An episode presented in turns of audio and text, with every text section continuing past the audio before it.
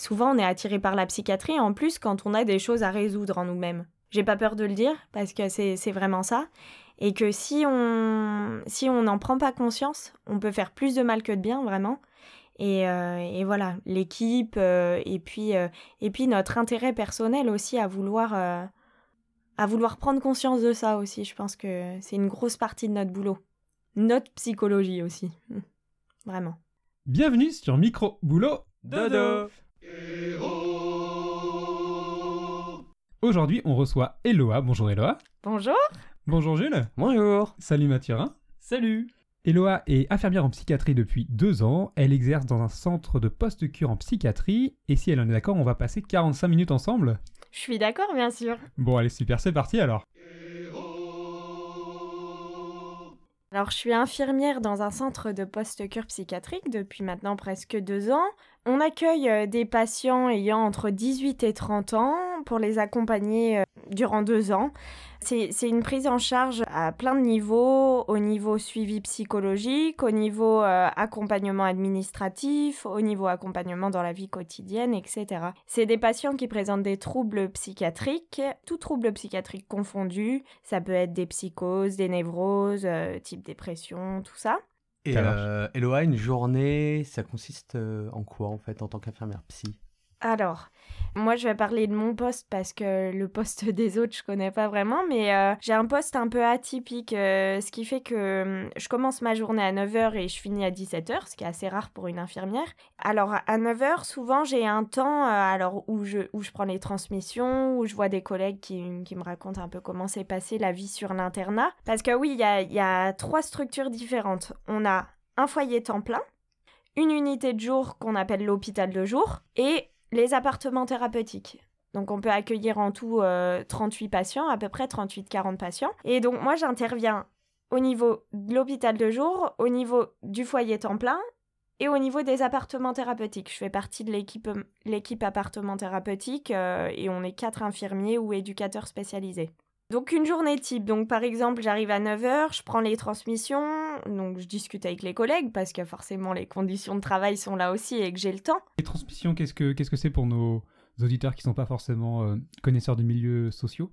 Alors, les transmissions, on a un logiciel qui s'appelle Osiris et c'est un logiciel où du coup je peux regarder un petit peu euh, tout ce qui s'est passé pour les patients euh, durant la période de 24 heures. Je peux aller jusqu'à 6 jours avant et voir un peu tout ce qui s'est passé. Donc s'il y a eu des décompensations, comment ça va, euh, un petit peu la clinique quotidienne quoi. Et donc je peux aussi en discuter oralement avec, avec les soignants qui sont présents le matin. On est souvent nombreux en fait à la journée comme infirmier et éducateur, on est, on est en nombre quand même. Donc il y a toujours un temps où on discute des patients, ce qui s'est passé la veille, sur le foyer temps plein, sur l'hôpital de jour, etc., sur l'appartement thérapeutique. Donc le matin, on peut avoir aussi le mardi et jeudi des réunions. Donc ça peut être réunion d'équipe le mardi ou réunion clinique le jeudi, où on est tous les professionnels en réunion d'équipe. Ça peut être des problématiques diverses et variées ou ça peut être des sujets. Par exemple, on veut traiter de hum, la psychose, on va étudier des textes sur la, la psychose, on peut voir des films et décortiquer les films. On peut parler par exemple d'une organisation institutionnelle, de la psychothérapie institutionnelle, etc.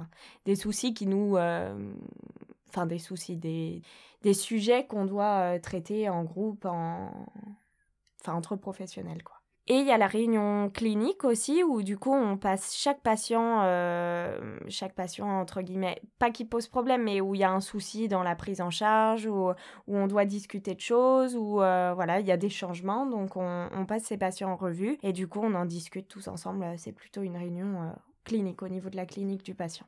Donc ça, c'est les réunions le mardi et le jeudi. Voilà. Et le reste du temps, ton activité, ça consiste... Alors, le reste du temps, moi, je peux avoir des heures non affectées, ça s'appelle. Parce qu'on a beaucoup de travail, euh, autant de l'administratif que des accompagnements personnalisés euh, en dehors de notre temps de travail, vraiment euh, sur place. Donc, du coup, on peut être amené à faire des visites à domicile chez les patients. On peut être amené aussi à faire des accompagnements moi qui suis infirmière aussi, je suis référente infirmière. Donc du coup, je fais tous les bilans d'entrée infirmier, par exemple. Euh, où on voit où il en est au niveau somatique aussi, euh, pour l'accompagner dans des démarches, prendre un rendez-vous chez le médecin, etc.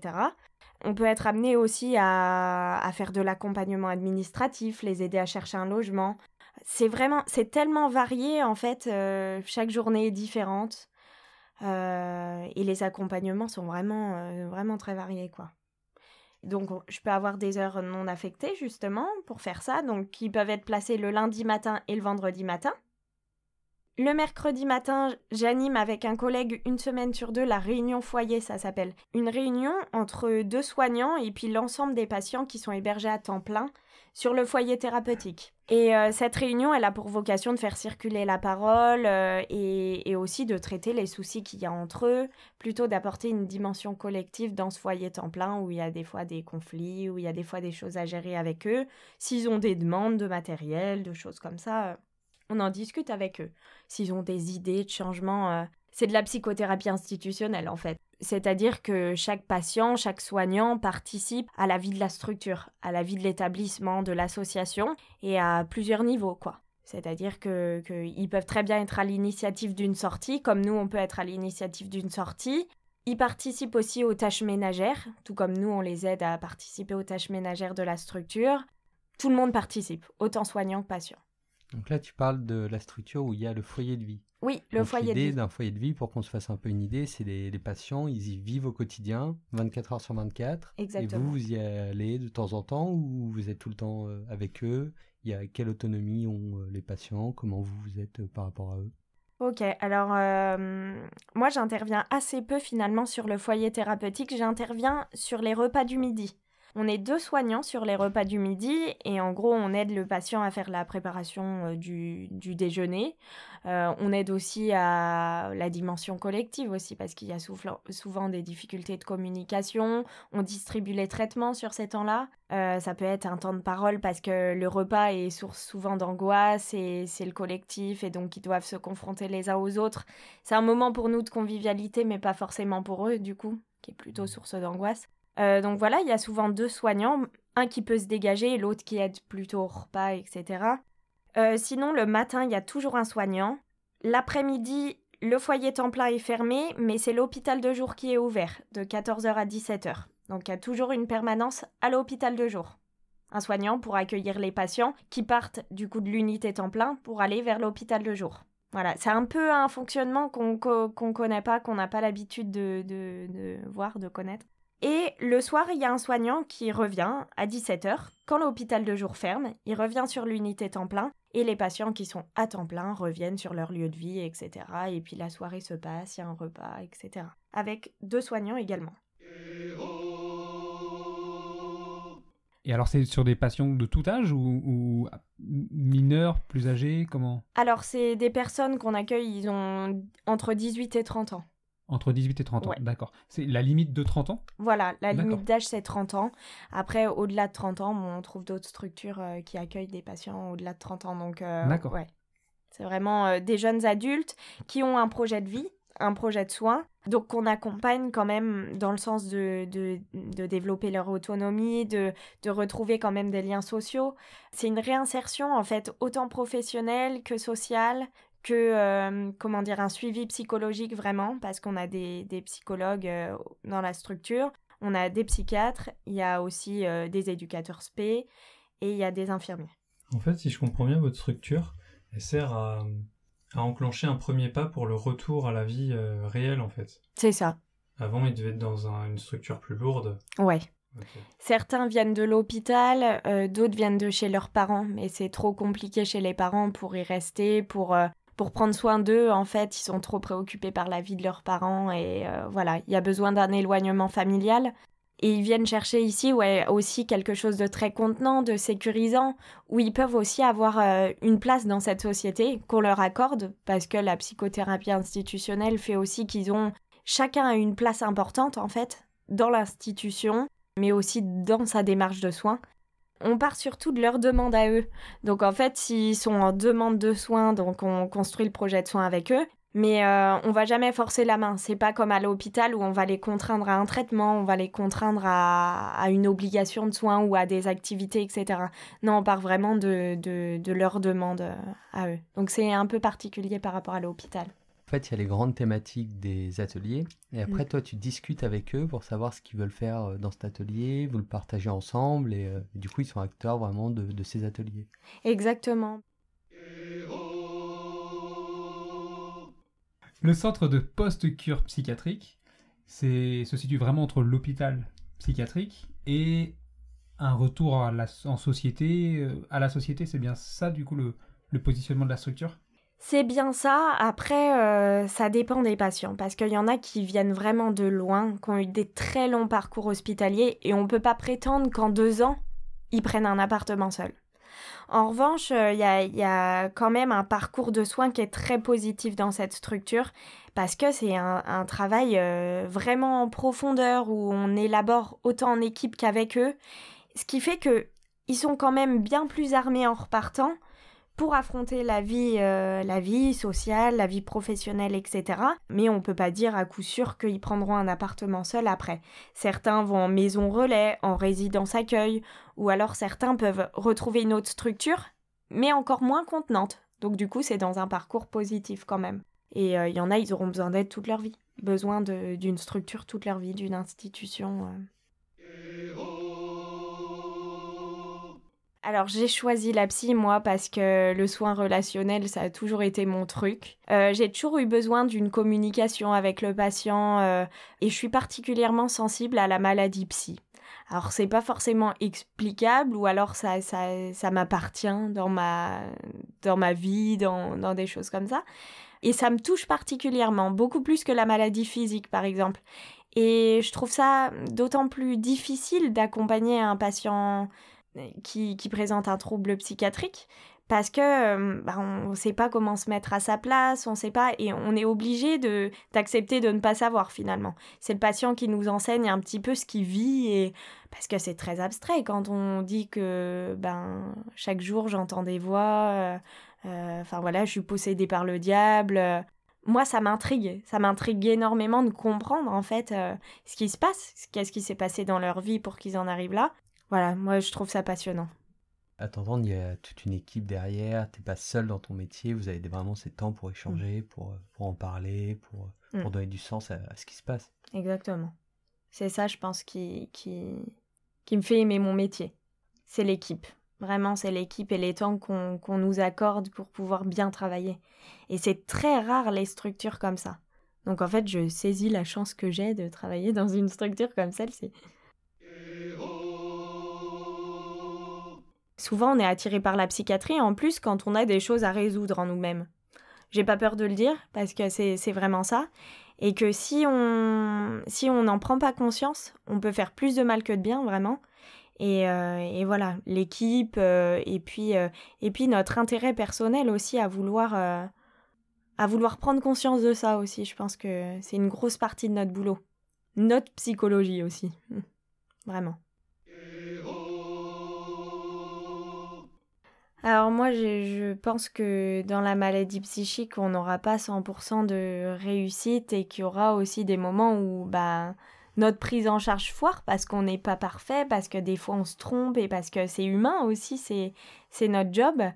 euh, et qu'on n'est pas tout puissant, comme je dis, et que des fois bah, on pense que c'est bien pour le patient et puis finalement il met le projet en échec parce que c'est pas lui qui l'a construit souvent. C'est très souvent ça en fait. C'est on a un peu induit euh, une autre structure après ou un projet après et on, on se rend on se rend compte en retravaillant euh, cette situation que bah finalement il l'a mis en échec mais à la fois on se dit que c'est de la responsabilité du patient. Il est aussi majeur et vacciné et euh, c'est aussi c'est aussi son rôle d'acteur dans sa prise en charge que de dire non, que de dire qu'il n'est pas d'accord. On les aide aussi beaucoup à se positionner. C'est notre rôle de les aider à s'affirmer, de les aider à s'accepter et donc euh, d'être maître euh, et ouais, d'être maître de leur projet de soins quoi.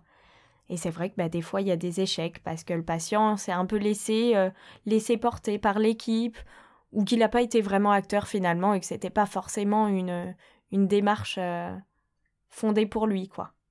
Ouais, c'est presque parfois mieux que le patient te dise un non ferme plutôt qu'un oui ou. Exactement. Et c'est ce qu'on cherche.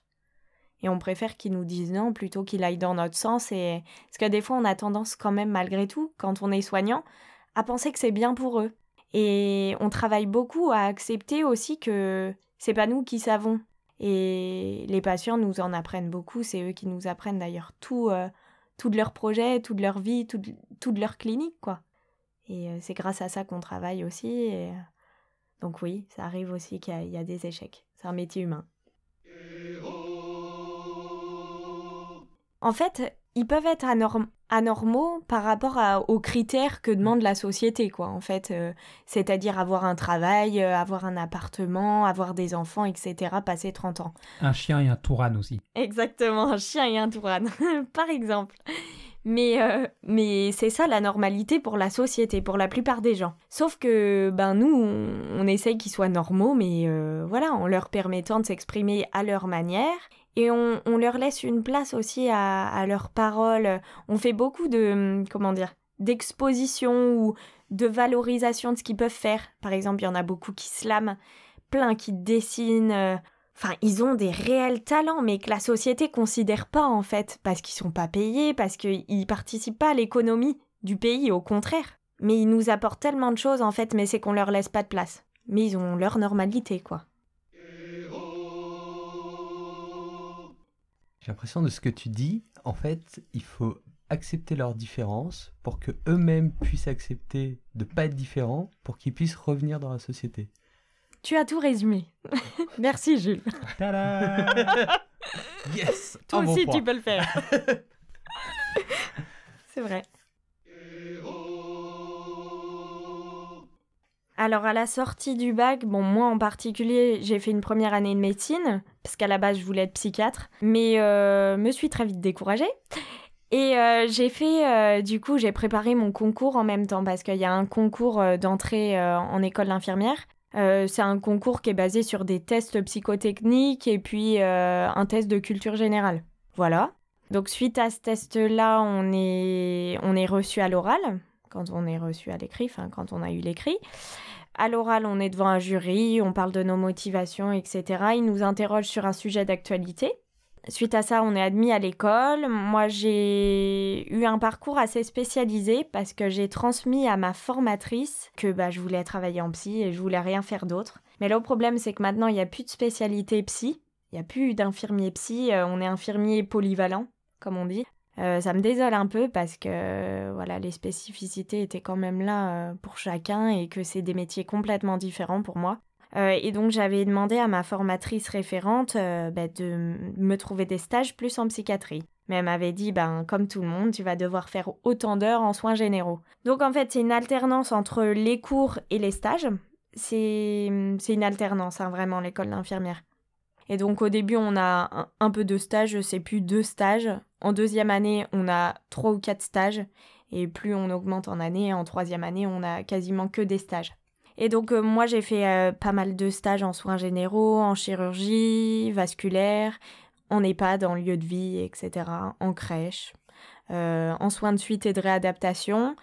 Mais ma formatrice m'a quand même écoutée et m'a orientée vers des stages quand même qui au maximum des heures que je pouvais faire en psychiatrie. C'est-à-dire j'ai fait de la dicto en centre de cure alcoolique. J'ai fait, j'ai été en prison, pas moi, mais j'ai été en stage en prison, en psychiatrie, en stage euh, ben, de la psychiatrie adulte fermée, euh, de l'hôpital de jour, et puis une équipe mobile d'addicto sur l'hôpital. Voilà. Et sinon, c'était des stages de soins généraux, mais je ne les ai pas retenus. quasi tous les jours, il y a une situation qui me fait dire que c'est mon boulot, quoi, que c'est vraiment ma vocation. Par exemple, aujourd'hui, une situation récente, une patiente avec qui, euh, qui en ce moment est pas bien du tout, et, on saisit des petits moments de relation avec elle qui font que ben sa journée est plus belle entre guillemets. Et je l'avais en atelier expression artistique et euh, à la fin de l'atelier, je l'ai vue sourire. À la fin du temps d'échange. Et du coup, je me suis dit bon ben voilà, c'est tout ce que j'ai besoin et je suis contente de la voir sourire et elle va repartir plus apaisée. Et chaque situation en fait euh, positive comme ça euh, bah, me donne envie de continuer quoi, tout simplement. Hey